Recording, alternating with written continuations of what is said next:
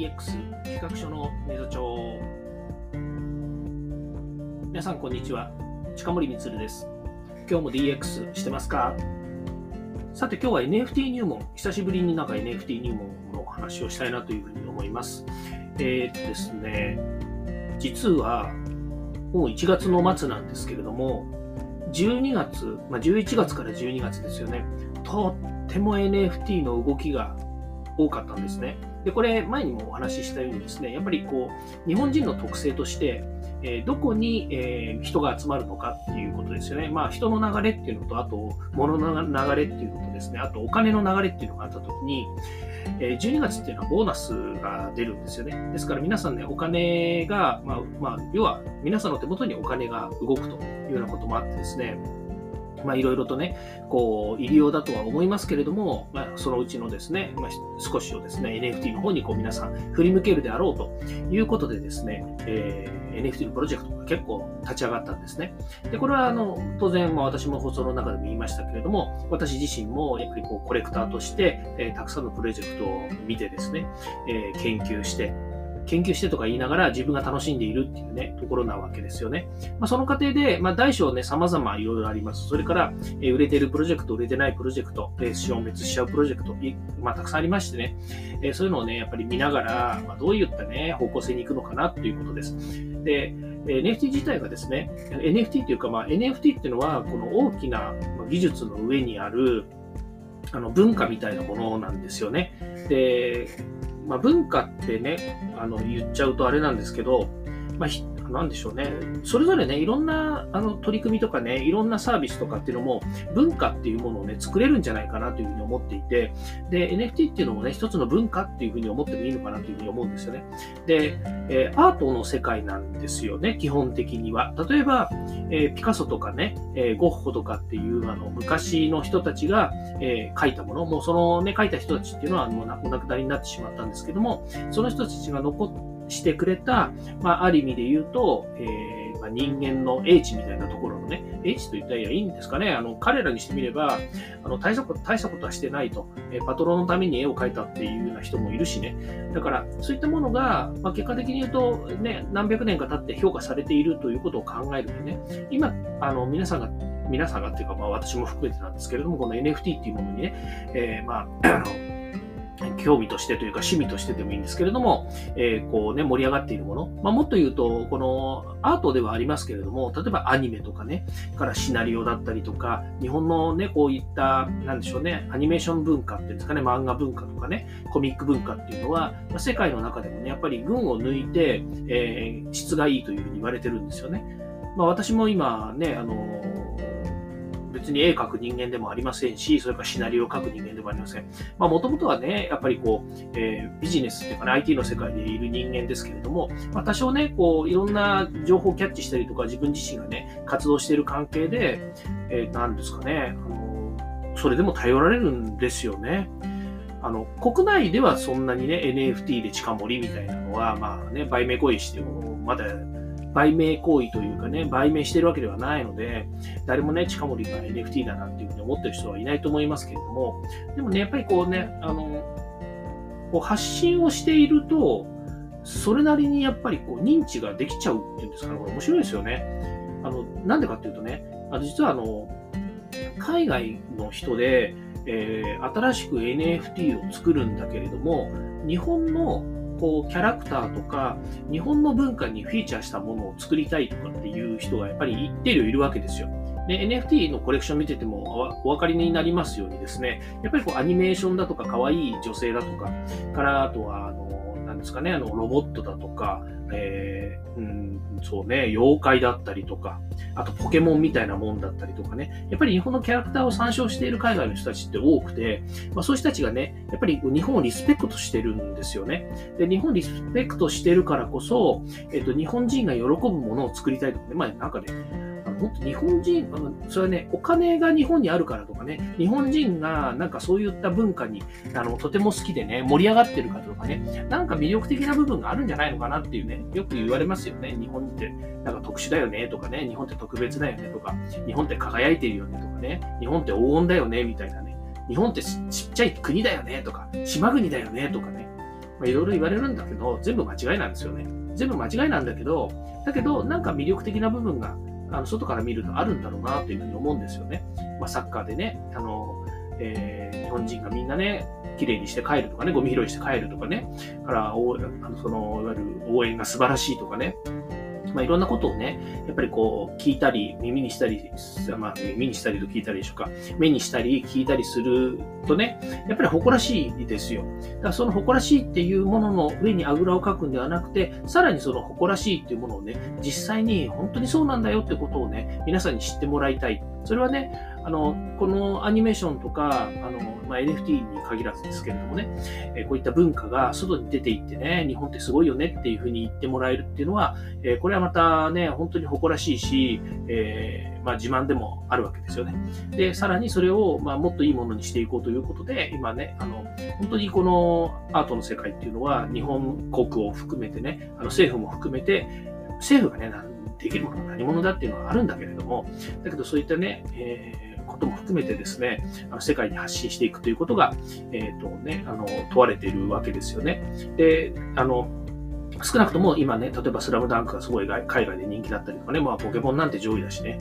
えー、日本のね、えー、こういったキャラクターの産業っていうものが世界のね、トップ10の、トップ10っていうか、まあ、トップ100人って言ったらね、半分ぐらい占めてんじゃないのっていうぐらいの、やっぱり勢いを持ってているわけですよ。それはそれでもうすごく素晴らしいなというふうに思いますしね。で、これがなんでそういうふうにできるようになったかっていうと、やっぱりね、あの、単純にコミックが紙でね、日本でね、あの、例えば少年ジャンプが100万冊、え毎週売れてますっていうのだってね、海外にしてみれば見えて、見えてなかった世界なんですよね。一部の人しか知らなかった世界なんですよ。ところがやっぱりインターネットが発展したことによって、全世界どこでもね、あの瞬時にやっぱりそういったものが受け取れる。まあ、最初の頃はね、あのコピーして、えー、コピーしてとかね、PDF にしてる。PDF っていうのは当時は何でしょうね。えー、コピーしてたのかな？コピーしたものを画像にして、えー、海外にね、巻かれちゃってね。で、それがしかも闇マーケットでどんどん巻かれちゃうおかげで、えっと、ね、誰もこう、ビジネスにならないからなんていうふうに言ってたわけですけれども、まあ、昨今で言うとね、まあ、そういったものをね、あのこう商売にできるようなサイトもありますし、それから、えー、なんだろう、スマートフォンとかで読めるコミックとかね、いろんなものにこう手を出したりとか、あとはあの YouTube とか TikTok のようにね、あの広告収入というのができるようになっているので、例えば音楽にしたって、えー、まあ、アニメーションにしたってね、そういったものでね、稼ぎになるっていうところから、やっぱりこうね、マーケットとかでね、その人物金の動きっていうのは、ものすごい変わってきてるわけですよね。まあ、そういったところもあって、えー、日本が持っている底力っていうんですかね、コンテンツを作り出す力っていうのは、ものすごくね、やっぱりあのリスペクトされているわけですね。で、えー、話戻すと、えー、そういった海外の方たちがね、私に対して、え意見を求めてくるわけですよ。意見とかアドバイスとかね、意見を求めてくるっていうかねですね。アドバイスとかね、あのどうしたらいいっていうことね。例えばネーミングの問題でもあるわけですよ。日本の漢字とかね、日本の表現って海外に比べるといっぱい一つのワードに意味があったりしますよね。で、まあ、この間もね、ちょっと私、あの英語であのすごいこう戸惑ったというかね、あのまあ、自分自身が勘違いしたなって思うことがあって、えー、クローズって言いますよね。閉めるっていうのをクローズって言うじゃないですか。で、えー、クローズだっていうふうに海外から、まあ、あのクローズっていう一言だけがあったので、ああ、もうおしまいなんだなって、あのこれでもうじゃあ、あのなんだろう、その、え発言は終わりなんだっていうね、みんなで会議してて発言は終わりなんだっていうふうに思ってたら、そうじゃなくて、A さんと B さんのあの言ってることは近いよね、みたいな感じのクロスだったんですよね。で、ああ、そうなんだって後で気づいたんですけどね。あの英語でさえそうなわけですよ。で、日本だったらね、あの意味が例えばたくさんあるわけですよね。あのうん、あのどれっていうふうには言わないですけども、一つの単語に山ほど意味がある。それ、ひらがなで書いたら漢字も漢字からして違うと。ひらがなを漢字にすればね、漢字で意味が分かったりするんだけど、これが、えー、まあ、今度、あの漢字のひらがなにして、えー、一つのね、例えば開くっていうのだって、道が開くっていうのもあれば扉が開くっていうのもあるので、あの意味がね、いっぱいになってくるわけですよね。で、そういったものを、海外の人からしてみるとね、あのそのなんていうの、言葉自体がすごく神秘的だっていうふうに思ったりもするらしいですよね。だからそのね、神秘的なものっていう日本の、まあね、それ言葉だけじゃないんですけど、えっ、と、すべてね、そのリスペクトされてる中に、日本のやっぱりね、日本人が喜んでもらえるものとか、えっ、と、自分自身が作り出すコンテンツとか、イメージというものが日本風であるっていうことに、すごく魅力を感じてくれてる人がいるみたいなんですよ。で、そういう人がね、のなぜだかわからないけど、私にね、英語であのアドバイスを求めてくるわけですよ。で私もね、別にあの英語のプロではないですし、英語のプロっていう言い方もいいんですけれども、まあ、多少ね、えー、会話ができるレベルであるがためにですね、私もね、一生懸命返すわけですよ。で、まあ、僕、あの私よりね、私の妻の方が英語っていうのは、あの、まあ、まあ、あの、堪能だし、あの息子もね、海外留学したりとかってもあるので、あの子供たちの方がね、堪能なんだけれども、だけどやっぱりこの、えっ、ー、と、僕が持ってるセンスっていうのがあるかどうかわかんないですけど、僕がも、今ね、NFT っていうのに絡んでたりとか、アニメーションのところでね、あの、ちょっといろんなことをやってたりした関係のこともあればということだと思うんですけど、やっぱりね、こう、えー、どうしてもあのいっぱいお伝えしたくなっちゃうわけですよね。まあ、それであの英語でやり取りをしてるとかっていうのもあるわけですよ。でね、将来ね、そのね、アドバイスした方たちがね、出した、N、あの NFT 多分出すと思うんですけど、NFT が出てきたりとかするとね、それは応援したくなりますよね。うん。いや、絶対応援するんですよ。絶対応援するんだけど、でそういうやっぱりね、なんかちっちゃなことかもしれないんだけど、あのそういったところからね、何かもしかすると大きなあの展開がねあるあの発生するんじゃないのかなっていうような感じをしています。で、えー、何がね、これでこういうことで何が言いたいかっていうとね、あのえー、例えば今 NFT、まあ、近くで NFT とか言ってるよとかっていう人もいるのかもしれないんですけどね、あの周りにはね。で、NFT なんてね、あの暗号資産とかでやる、まあ、お金がね、絡む世界だから、あのとてもじゃないけどね、そんな話には付き合ってられないよっていう人もね、いると思うんですよ。だけど、あの、あの、さっき言ったね、文化の話で言うとね、じゃあ例えば昔ね、皆さん漫画なんか読んでるやつはバカだとかね、漫画なんか読んでるやつはね、仕事できねえとかってあの言われてたことってありません？ゲームやってるやつなんて、あのね、ろくなやつがいねえとかね、まあもっと言うとね、まあ私は6番でやってたわけですけど、あの、ロックバンドやっててね、ギター持ってるやつエレキギター持ってるやつはね、不良だとかっていうふうに言われたわけなんですよ。でも私は別に不良ではなかったし、単純にね、あの、バンドが好きで、きらびやかな格好したりとかね、髪の毛ツンツン立ててただけの話であって、別にそれがね、不良になるかどうかっていうのは関係なかったわけですよ。で、これは、あの、さっきも言いましたけど、文化の話なんですよね。そういうことをしたいそういうことが、まあ、かっこいいと思えるような文化だったわけですね。音楽もそうだし。で、このアートもそうだし、NFT も文化だっていうふうに捉えるとですね、えこれは定着すると大きな産業になっていくわけですよ。さっきも言いましたけど、日本のやっぱりこう、クリエイティブなね、アニメーションとか、えー、漫画とかコミックとかっていうのを生み出す、この、えー、文化っていうのは、一つの世界に向けての大きな資産だし、えー、文化なわけですよね。で、それがこう NFT も、まあ、アートだとかっていう話になってきちゃうと、えー、まあ一括りになっちゃうんだけれども、だけど NFT という存在を通じて世界に展開できるっていうかね、これは一つの、やっぱりこうね、文化になっていく可能性がある。つまり、日本が世界ね、打って出る一つの手立てだっていう、まあ考え方もできますよね。なんでかっていうと、インターネットが発達して全世界にこうばらまけるんであれば、やっぱり同じことができるわけですね。今はね、海外勢の方が早いの。それはなぜかっていうと、テクノロジーが先に発展するからなんですよ。日本人は、あの、やっぱり9回裏まで行かないとね、なかなかその新しいことに手をつけないっていうのがあるんだけれども、一旦それを得得しちゃうと、日本人っていうのは、あの、その、真似ることとか、それを改変することとか、また新たにそれを組み合わせて独創的なものを作るっていうのが、ものすごい上手なあの国なんですよね。でそういった背景からすると、NFT っていうものをね、技術的な背景と、えー、それからこれから起こってくる、えーと、サービスとかね、から文化っていうあの視点で考えていくと、これから先の方が爆発的に日本は NFT っていうのは伸びる可能性があるわけですね。まあ、それがね、ここ、えー、去年の暮れから最近の流れを見てると、ものすごく感じることなんですよ。まあ、当たり前ですよね。あの、0から1を作るみたいなことってすごく大変だけれども、1が2になり、2が3になりっていうところでいくとね、まあ、あの、ね、マイノリティからマジョリティになるアーリーアーリーアダプターとかっていうものが、またね、マジョリティを作ってきて、で、それがね、まあ、大衆化してくるっていうところに行くんですから、当たり前だけど、小さいものから大きくなって決まってるんですよね。